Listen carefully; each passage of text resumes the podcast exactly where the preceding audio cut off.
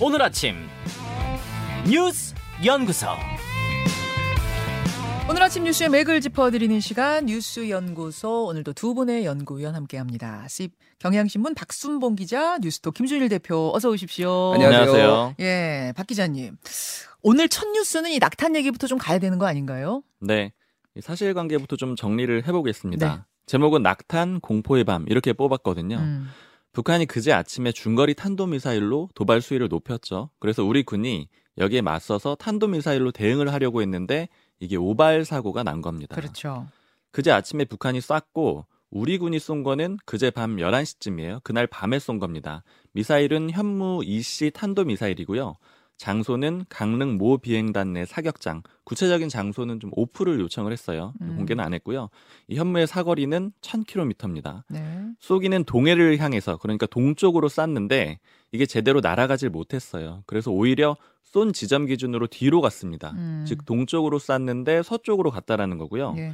이 미사일에는 탄두랑 추진체가 있거든요. 네. 추진체는 연료가 들어 있고 좀 밀어주는 역할을 하는 그런 부분이고요. 탄두가 폭탄이에요. 그렇죠. 탄두는 쏜 지점에서 뒤로 1km에 떨어졌고요. 추진체는 그것보다 400m 더 뒤, 그러니까 1.4km 뒤에 떨어졌습니다. 음, 그래서 떨어진 장소가 어디냐? 이 비행단 내 미사일 쏜 곳이죠. 여기 안에 있는 골프장이 있는데 여기 페어웨이에 떨어졌다라 그래요. 이게 가장 군이 어제 브리핑 두 번 했는데 제일 구체적으로 설명한 부분입니다. 기지 안에 떨어졌다는 거죠. 네. 예. 탄두가 떨어진 곳에서 가장 가까운 민가는 탄두 기준으로는 700m였고요. 추진체 기준으로는 300m였습니다. 진짜 아찔한 순간이에요. 이게 지금 민가에 떨어졌으면 어떡했을까 싶은데 일단 민가에는 안 떨어져서 다행입니다만 불꽃 보고 연기 보고 한 시민들이 깜짝 놀랐잖아요 그 밤에. 네, 밤새 여러 가지 글들이 올라왔고 특히 확인이 안 됐던 거예요. 보도도 안 나왔고 강릉시나 또 소방당국 이런 쪽에 시민들이 확인 요청을 했지만 네. 결과적으로 다 확인이 안 됐던 거죠. 엠바고를 걸어놓은 거죠. 맞습니다. 이게 그날 저녁에 그러니까 저녁 그 전날이죠. 오후 네. 6시에 다음 날 새벽 7시까지 엠바고를 걸어 놨어요. 왜냐하면 대응 훈련을 한다라는 것 자체는 공개하기가 좀 어려웠던 음, 거죠. 그러니까 북한에 대한 대응 훈련이니까 훈련 자체가 비공개란 얘기군요. 맞습니다. 사고가 났기 때문에 엠바고가 아니라. 그래요. 아. 근데 이 문제는 사고 자체에는 엠바고를 안 걸었다라는 게 일단은 국방부의 입장입니다. 아, 아 그러면은 사고 자체를 알리지 마십시오 한 게 아닌데 어떻게 8시간 동안 알려지지 않은 거예요? 그러니까 요거는 대표. 제가 좀 설명을 예, 드릴게요. 이제 어제 밤 11시였잖아요, 그게. 그렇죠. 예, 그리고 어젯밤이 이제 그젯밤이 아. 그제밤이네요. 오늘 기준으로는. 예, 예, 그제밤이네요. 그제밤 11시에 이제 사고가 났고 그런 다음에 첫 언론 보도가 나온 게 커머스 갤러리라는 이제 인터넷 신문 온라인 매체가 네. 어제 오전 1시 24분에 처음에 기사를 올렸어요. 그러니까 한 2시간 만에. 예, 음. 공군 본부 관계자 말을 인용을 해서 사고인 건 맞지만 정확한 건 말씀드리기 어렵다. 이렇게 첫 보도가 났는데 이제 여기에는 포털 제휴사는 아니니까 네. 많이 퍼진 건 아닌데 예. 이거를 보고 다른 언론사들이 뭐 톱스타 뉴스 무슨 뭐 그린 데일리 이런 등등이 뭐 1시에서 2시경에 이제 막 오- 언론 보도를 올린 거예요. 음흠. 근데 이렇게 언론 보도가 나왔으면은 사실은 이거는 합참이나 이제 어, 군 당국에서 확인을 해줘야 되는 거거든요. 주민들이 불안하니까. 주민들이 불안하니까. 네. 근데 확인을 안 해주고 심지어는 이제 국방부에 출입하는 기자가 있는 언론사들 있잖아요. 좀 예. 대형 중앙 언론사라든지 예. 이런 데서 몇 군데 썼거든요. 이런 사고가 났다. 그러니까 음. 합참에서 전화가 와가지고 이건 엠바고 사항이니까 내려달라고 했다라는 거예요. 아. 지금 미디어 오늘 보도에 따르면은 뭐 메트로 메트로에서 기사를 썼는데 네. 합참에서 전화가 와가 군당국에서 전화 와서 음. 이거는 아침 7시까지 엠바고니까 내려달라고 했고 YTN에서도 네. 그런 뭐 취지의 이제 전화를 받았다라는 거예요. 음. 그러니까 지금 군이 그래서 어제는 해명을 하기를 우리는 합참 훈련 이, 이 훈련 대해. 자체만 엠바고를 건 거지 사고에 대해서는 엠바고를 건 게 아니었다라고 해명을 했지만은 밤사이에 기사 다 내려달라고 했으면 이거는 본인들이 이런 식으로 이제 엠바고를 사실상 지금 강요를 한 거잖아요. 음. 그러니까 언론도 사실은 이거 판단을 해서 이거에 대해서 엠바고를 깨더라도 이거는 다른 사안이기 때문에 사고기 때문에 음. 보도를 했었어야 되고 언론도 좀 문제가 있지만 가장 문제는 군 당국이 대응을 잘못했고 게다가 거짓말까지 지금 했다. 이건 사실상 거짓말을 한 거잖아요, 지금. 음. 뭔가 예. 진상이 좀 규명이 돼야 될 것 같긴 하네요. 그러니까 그 전체적으로 부분이. 보면은 네. 이게 지금 은폐 의혹이 있는 거 아니냐. 뭐 언젠간 밝혀지겠지만은 이런 식으로 좀 가고 있는 상황입니다. 예. 박순봉 기자. 네. 그 대통령실의 보고 자체도 좀 늦었다 이런 이야기가 나오는데 뭔가요? 네, 이게 국가 위기관리센터에는 실시간으로 공유가 됐는데 윤석열 대통령한테 보고가 된 시점은 다음 날 새벽 그러니까 사고가 있었던 다음 날 새벽이니까 어제 새벽이 되는 거죠. 네, 예. 그러니까 몇 시간 정도 더 시간이 걸렸다라는 그런 지적이 있는 거고요. 음. 일단 여권에서 나오는 얘기는 대통령이 그날 밤에 한 10시까지 장관들한테 전화도 하고 업무를 보고 있는 그런 상황이었다 그래요. 근데 예. 즉각적으로 보고가 좀 이뤄지지 않았기 때문에 요건 아무래도 좀 군 쪽에서 책임론이 더 일어날 걸로 보입니다. 음, 그러네요. 이건 뭐 민간인 피해가 없다 하더라도 이건 대통령까지 알아야 할 상황이었는데 네. 보고 자체가 빨리 안 들어갔다는 건 이것도 밝혀내야 될 부분인 것 같고요. 두 번째로 갑니다. 국감 둘째 날도 공방. 국감에서 여야가 첨예한 대립 보이고 있어요. 곳곳에서. 네. 사실 이번 국감에 대해서 뭐 정치권 관계자가 했던 말이 좀 인상적인데 국민의힘하고 민주당이 서로 여기저기다가 불을 지르고 있다 이렇게 얘기를 하더라고요. 어허. 그러니까 여기저기에서 계속 전선을 넓혀서 싸움을 많이 하는 그런 그림이고요. 음. 실제로 어제도 그랬는데 대표적으로 좀 두 장면을 꼽아 보겠습니다.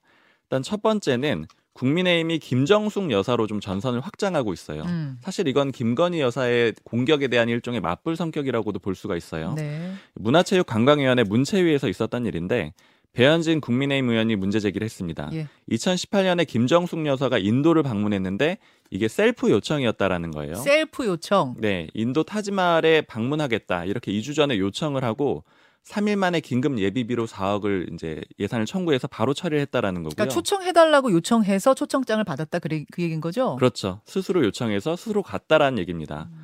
국민의힘에선 이걸 좀 문제를 크게 키우고 싶어 하는 것 같아요. 왜냐하면 박정하 수석 대변인이 바로 논평을 냈거든요. 음.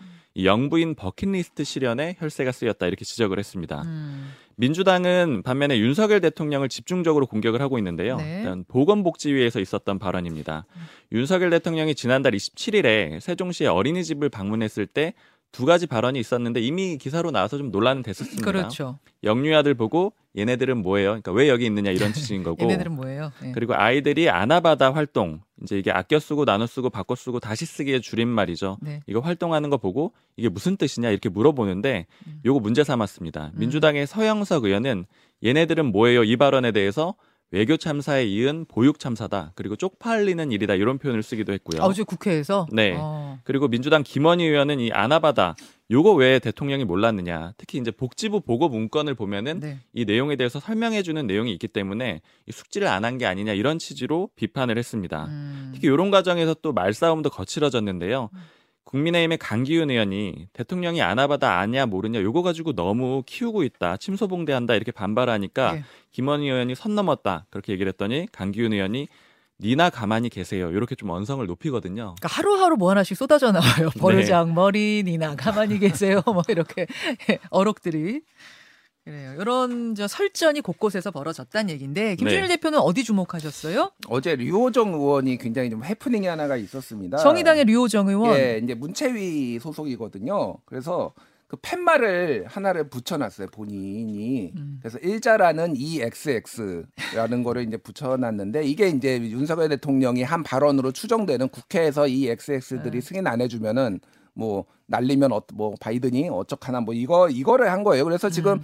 저번에 박원석 전 의원도 한번 말씀하셨는데 의원들끼리 국회에서는 이제 우리는 의원이라고 부르지 말고 XX라고 부르자. 박전 XX 뭐 이현 XX 이현. XX 뭐 이런 식으로 농담식으로 그런 얘기들을 주고받는다 그거죠. 예, 그거를 이제 비꼬기 위해서 이제 한 건데 이제 근데 요 류호정 의원 얘기는 제가 그 전에 또 들었던 얘기가 있었던 예, 게 예. 사실 정의당 내부에서 이미 요걸 좀 얘기를 했었대요 류호정 의원이 그러니까 이 음. XX를 하고 싶다 나가서 음. 국감 때 아 그랬더니 국감 때 하고 싶다. 정의당 내부에서 하지 말자 이런 쪽의 의견이 강했는데 아. 결국은 류호정 의원은 그냥 하겠다라고 결정을 했고 그리고 처음에 초안은 일 잘하는 XX였는데 네. 이 XX만 보니까 너무 염색체 얘기 같아가지고 뭐 이자를 부셨다 이런 얘기들을 사전에 듣기도 했습니다. XXXY 네. 그래서 어제 이제 홍익표 문화체육관광위원장이 이게 여야 간사 합의에 없었던 거니까 내려달라라고 요청을 하니까 류호정 의원이 여- 정의당 간사도 없고 그리고 이것도 어제부터 뜨는 표현의 자유에 대한 차별인가 그래서 또 최근에 이제 만평 그 음. 네. 논란에 대해서도 또 돌려가기를 일종의 이제 시전을 했습니다. 그랬군요. 그러니까 어제 이제 문체위에서 계속 그 공방이 벌어졌어요. 이 웹툰과 관련해 그 만평과 카툰 관련- 입상한 고등학생의 카툰. 예, 예, 윤석 열차 이거와 관련해서 그래서 이 예, 이병훈 의원이 이제 질의를 하면서 SNL 코리아 그 그 주기자가 간다 주현영 씨의 과거 윤석열 어, 음. 후보 인터뷰 그 영상도 틀었습니다. 음. 그래서 거기에서 보면은 정치 풍자를 자유롭게 허용해 주실 건가요? 대통령이 되면 이렇게 하니까 그거는 SNL의 권리입니다. 아, 윤석열 후보가 그렇게 말한 예, 예. 장면. 그거를 네, 이제 예. 틀어서 이거 대통령의 지침과는 어떻게 이제 뭐 다르냐 같으냐 뭐 이런 얘기도 있었어요. 그래서 지금 이 전체적으로 보면은 그때 이제 이병헌 의원이 또 얘기를 한게뭐 블랙리스트 얘기를 했거든요. 문체부 블랙리스트가 2013년 9월에 국립극단 개구리라는 작품이 정치적 편향성이 있다면 당시에도 이제 문체부에서 어떤 창작 지원 대상에서 배제하는 것으로 하면서 이 블랙리스트가 시발점이 됐다. 음. 이거를 이제 그대로 전철을 밟을 것이냐 이런 취지의 얘기를 했습니다. 그래서 지금 오늘 대통령의 이제 출근길 기자회견에서 어떤 입장이 나올지가 좀 주목되는 게 이게 일종의 충성 경쟁이거든요. 그러니까 대통령이 문체부에 이거 뭐 지원해 빼 이렇게 했을 리는 없고 근데 이거가 이제 계속 되면은 다른 데에서도 계속 이제 충성 경쟁이 음. 일어날 가능성이 있기 때문에 대통령이 어떤 그 표현의 자, 뭐 자유에 대해서 굉장히 강조하신 분이니까 어떤 입장을 보이, 보일지가 좀 주목이 되는 예. 상황입니다. 문체부에서는 어제 이 부분에 대해서 음.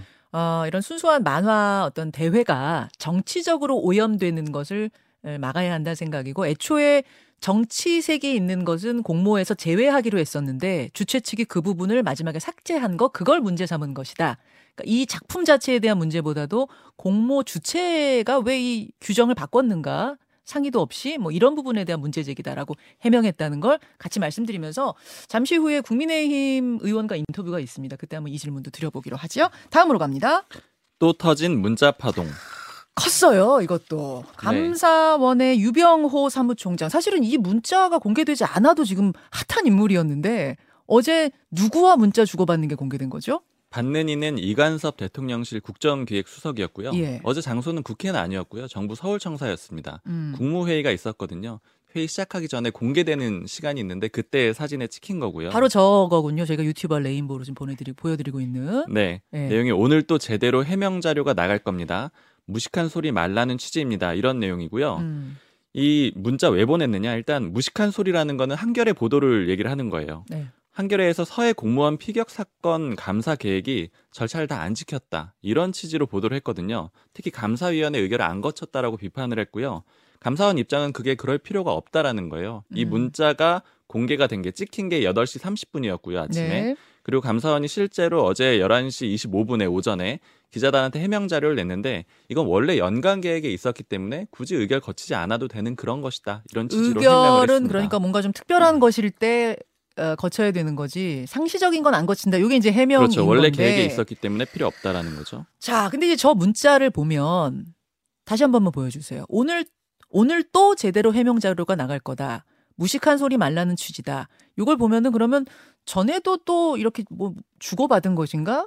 이런 걸 연상하게 되는 거잖아요, 김준일 대표. 그러면서 그렇죠. 이제 유착설, 배우설, 그럼 직접 보고를 계속 해온 거야, 막 이런 얘기가 나온 거예요. 그러니까 일단 그 해명 내용부터 좀 말씀을 드리면 상시 공식 어, 공직 감찰이 올해 초에 의결됐으니까 이 서해 피, 서해 공무원 피격 사건은 이거는 감찰위원회 의결이 필요 없다라는 건데 이거는 그러면은 매년 이렇게 상시 공직 감찰하겠습니다라고 하고 다 할 수 있는 거예요. 그러면 감찰위원회가 왜 있습니까? 그러니까 이거는 이뭐 불법인지 여부는 따져봐야 되겠지만 이건 일종의 꼼수죠. 그러니까 이런 식으로 매년 할 수 있는 거냐. 이제 음. 해명 자체가 좀 문제가 있고 그리고 저거 말씀하셨지만은 보도 자료까지 보고를 했을 정도면 도대체 어디까지 보고가 들어간 거냐 음. 이런 이제 뭐 의문이 나올 수밖에 없는 거죠. 또라는 표현도 있으니까 음. 그러면 상시적으로 계속 이거를 보고를 해왔다라고 이제 감사원의 독립성에 대해서 좀 의심을 민주당이 지금 문제 제기를 하고 있는 거고. 예. 근데 지금 문자를 보면 말이죠. 다시 한 번만 보여주세요.